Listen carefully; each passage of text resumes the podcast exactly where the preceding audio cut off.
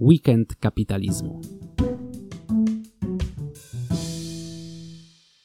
Mamy przedsiębiorców, mamy akademików, mamy biznesmenów, a teraz kolejna dziennikarza. Prawdopodobnie najbardziej znany w najbardziej mainstreamowych mediach publicysta, zdeklarowanie wolnorynkowy, wieloletni dziennikarz Gazety Wyborczej, pan Witold Gadomski opowie nam o antykapitalizmie właśnie w mainstreamowych mediach. Dziękuję za oklaski i za przyjęcie. Proszę Państwa, y, poproszono mnie, żebym y, wyjaśnił, jak to się dzieje, że y, w tej chwili większość mediów polskich, pewnie nie tylko polskich, mainstreamowych, nie mainstreamowych, uważanych za liberalne, uważanych za prawicowe, no tym bardziej uważanych za lewicowe, dlaczego one wszystkie są antykapitalistyczne? Zacznę od tego, że przed 30 laty tak nie było. Przed 30 laty liberalizm, wolny rynek, kapitalizm e, były modne. Nawet osoby, które nie były e, wykształconymi ekonomistami, e, zaczytywały się w Hayeku, Friedmanie, to byli Mizesie, to byli modni wówczas intelektualiści. Dzisiaj jest zupełnie inaczej. Dzisiaj E, jak to się popularnie mówi, wajcha została przestawiona w drugą stronę. E, jak to się dzieje? No w dużej mierze dzieje się tak, że e, redakcje poszukują tematów ciekawych. Czy ciekawe jest to, że potrzebujemy 50 lat, żeby dogonić bogate kraje Europy zachodniej, oczywiście pod warunkiem, że będziemy sensownie gospodarować, no to jest dosyć nudne. Potrzebujemy więcej pracować, potrzebujemy później przechodzić na emeryturę, potrzebujemy e, oszczędzać. To jest nudne.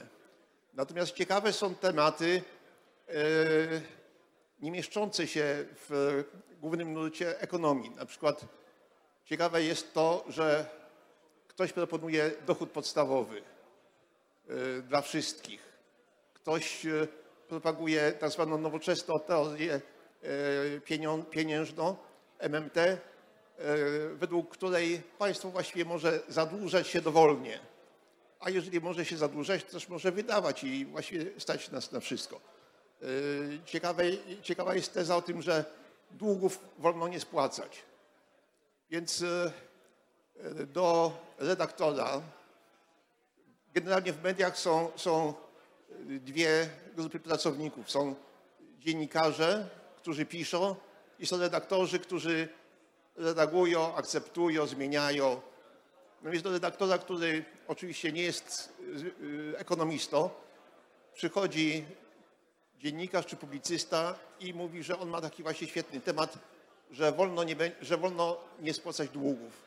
No to jest ciekawe i taki temat wchodzi przychodzi ktoś inny i mówi, no ja mam taki pomysł, że e, emerytury e, powinny być dopasowane do możliwości, no to jest mało ciekawe. Jeżeli ktoś inny przyjdzie i powie, że e, najlepiej jest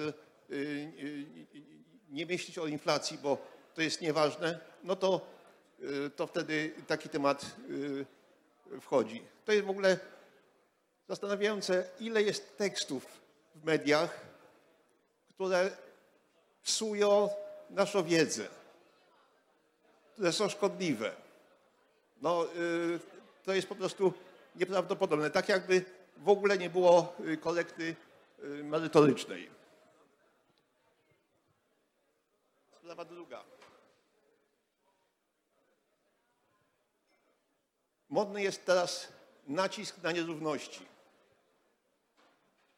i takich płaczków mówiących o tym, że kapitalizm, albo czasami się mówi zamiast kapitalizm neoliberalizm powoduje nierówności, no to jest to powszechne. Pamiętajmy o tym, że nierówności, o nierównościach można mówić co najmniej w trzech płaszczyznach. Są nierówności majątkowe, które są czasami bardzo duże. No, ostatnio była informacja o tym, że e, po awarii e, Facebooka e, właściciel Facebooka stracił 6 miliardów. No to jest oczywiście bzdura. On nic nie stracił, ani nic nie zyskał. To są wahania na giełdzie, które w długim okresie się wyrównują.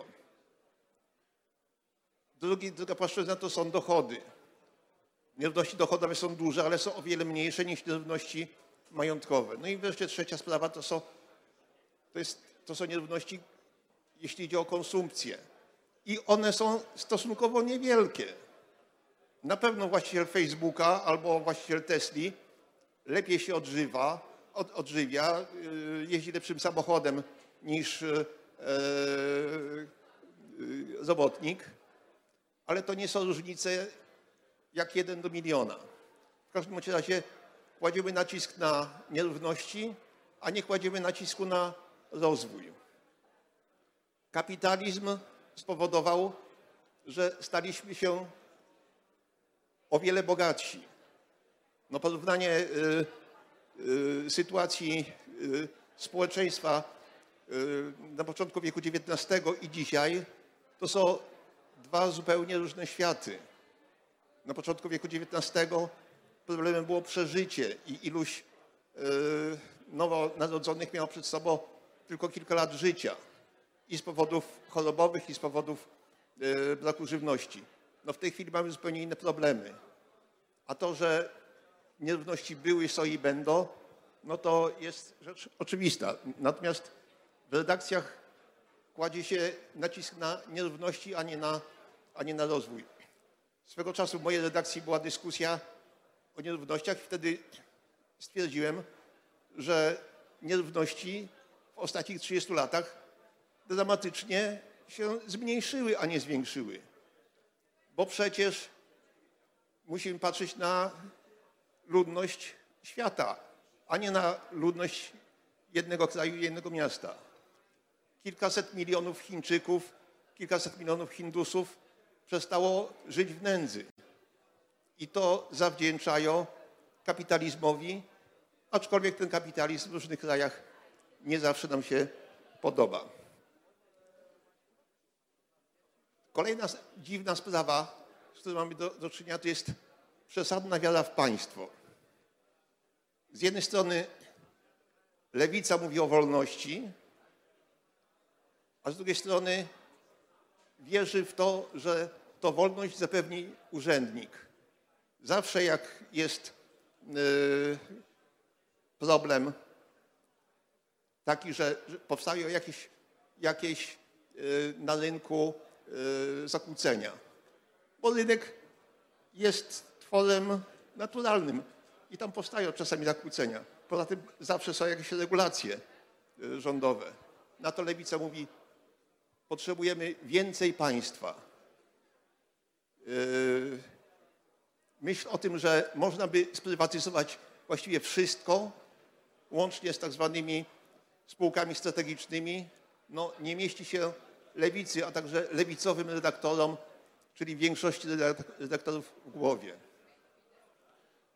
Mnie to zdumiewa, dlatego że państwo to nie jest jakiś trust mózgów, jacyś wybitni fachowcy, jakiś, jacyś nobliści, tylko to jest no, przysłowiowa pani Basia, która jest źle opłacana, zniechęcona, ma swoje kłopoty i ona decyduje o wielu sprawach, tak jak mówił mój przedmówca. On, to, są, to, są, to jest państwo. Ci urzędnicy na ogół słabo wykwalifikowani, słabo opłacani, słabo zmotywowani. A mimo to to państwo jest traktowane przez, przez lewicę i lewicowe media jako no, coś w rodzaju Boga. Powiedzmy jeszcze o takiej sprawie, że niechęć do kapitalizmu ma przyczyny także estetyczne.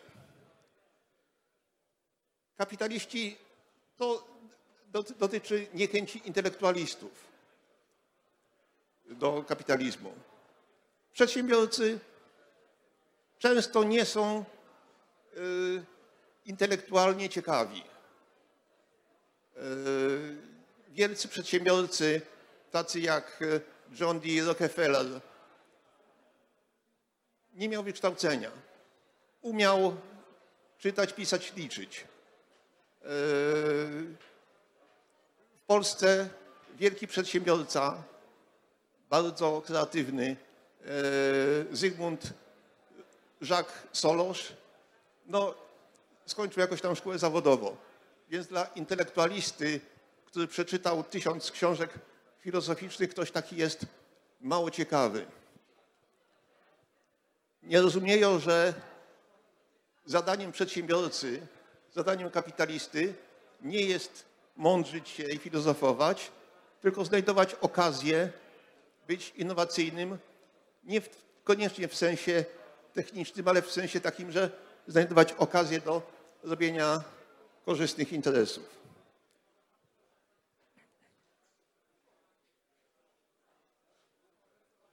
I na koniec sprawa, stosunek między pracownikiem i pracodawcą. Dziennikarze, publicyści, mający z reguły antykapitalistyczne nastawienie, zawsze stają po stronie pracownika, a nie pracodawcy. Mam kolegę w radiu, który się mieści w tym samym gmachu co, co moja gazeta, który nieustannie robi programy radiowe pokazujące, jak pracownicy są prześladowani przez pracodawców. No, ja znam przy, przypadki i o tych przypadkach powiedziałem. Przedsiębiorców, którzy zamknęli swoje interesy, ponieważ są okradani przez pracowników. To jest y, trudna sprawa w handlu, trudna sprawa w hurtowniach. Mówię, patrz, to jest ciekawy temat. Troszkę wbrew obiegowej wiedzy. Nie, to jego nie interesuje. Dalej yy, opowiada o tym, że yy, najważniejsze jest to, żeby były związki zawodowe i żeby te związki zawodowe broniły. No, kompletnie nie rozumieją faktu, że pracownik jednocześnie jest konsumentem. I tak naprawdę to ten konsument jest najważniejszy. Wyjdzie ze swojego zakładu pracy, wyjdzie ze swojej kopalni czy fabryki i chce kupić tanio. Więc jeżeli y, te relacje są y, zakłócone, są, y, jest, są wynagrodzenia ponad to, co, na co pozwala wydajność pracy, no to mamy wtedy albo inflację, albo zakład pada.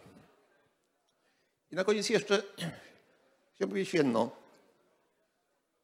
Polska odniosła ogromny sukces gospodarczy. Także sukces polityczny, społeczny w tych ostatnich 30 latach. Po drodze były oczywiście różne trudne sprawy, ale generalnie to był sukces. I tak jest niestety, że kolejne pokolenia widzą to, co jest w zasięgu ich, ich wzroku. Tego sukcesu nie dostrzegają, ponieważ yy, nie porównują się z yy, Niemcami, z Francją, z Wielkobrytanią, a nie porównują się z tym, co w Polsce było w roku, w latach 80. No z tego między innymi też powodu jest to nieustanne narzekanie i takie schematy o tym, że Balcerowicz zniszczył PGR-y. No yy, to są absurdy. PGR-y nigdy nie miały prawa funkcjonować w takiej formie, w jakiej były. Albo że Balcerowicz zamykał fabryki. No Balcerowicz ich nie zamykał, tylko one same się zamykały wtedy, kiedy okazywało się, że są nie do y, uratowania. Dziękuję.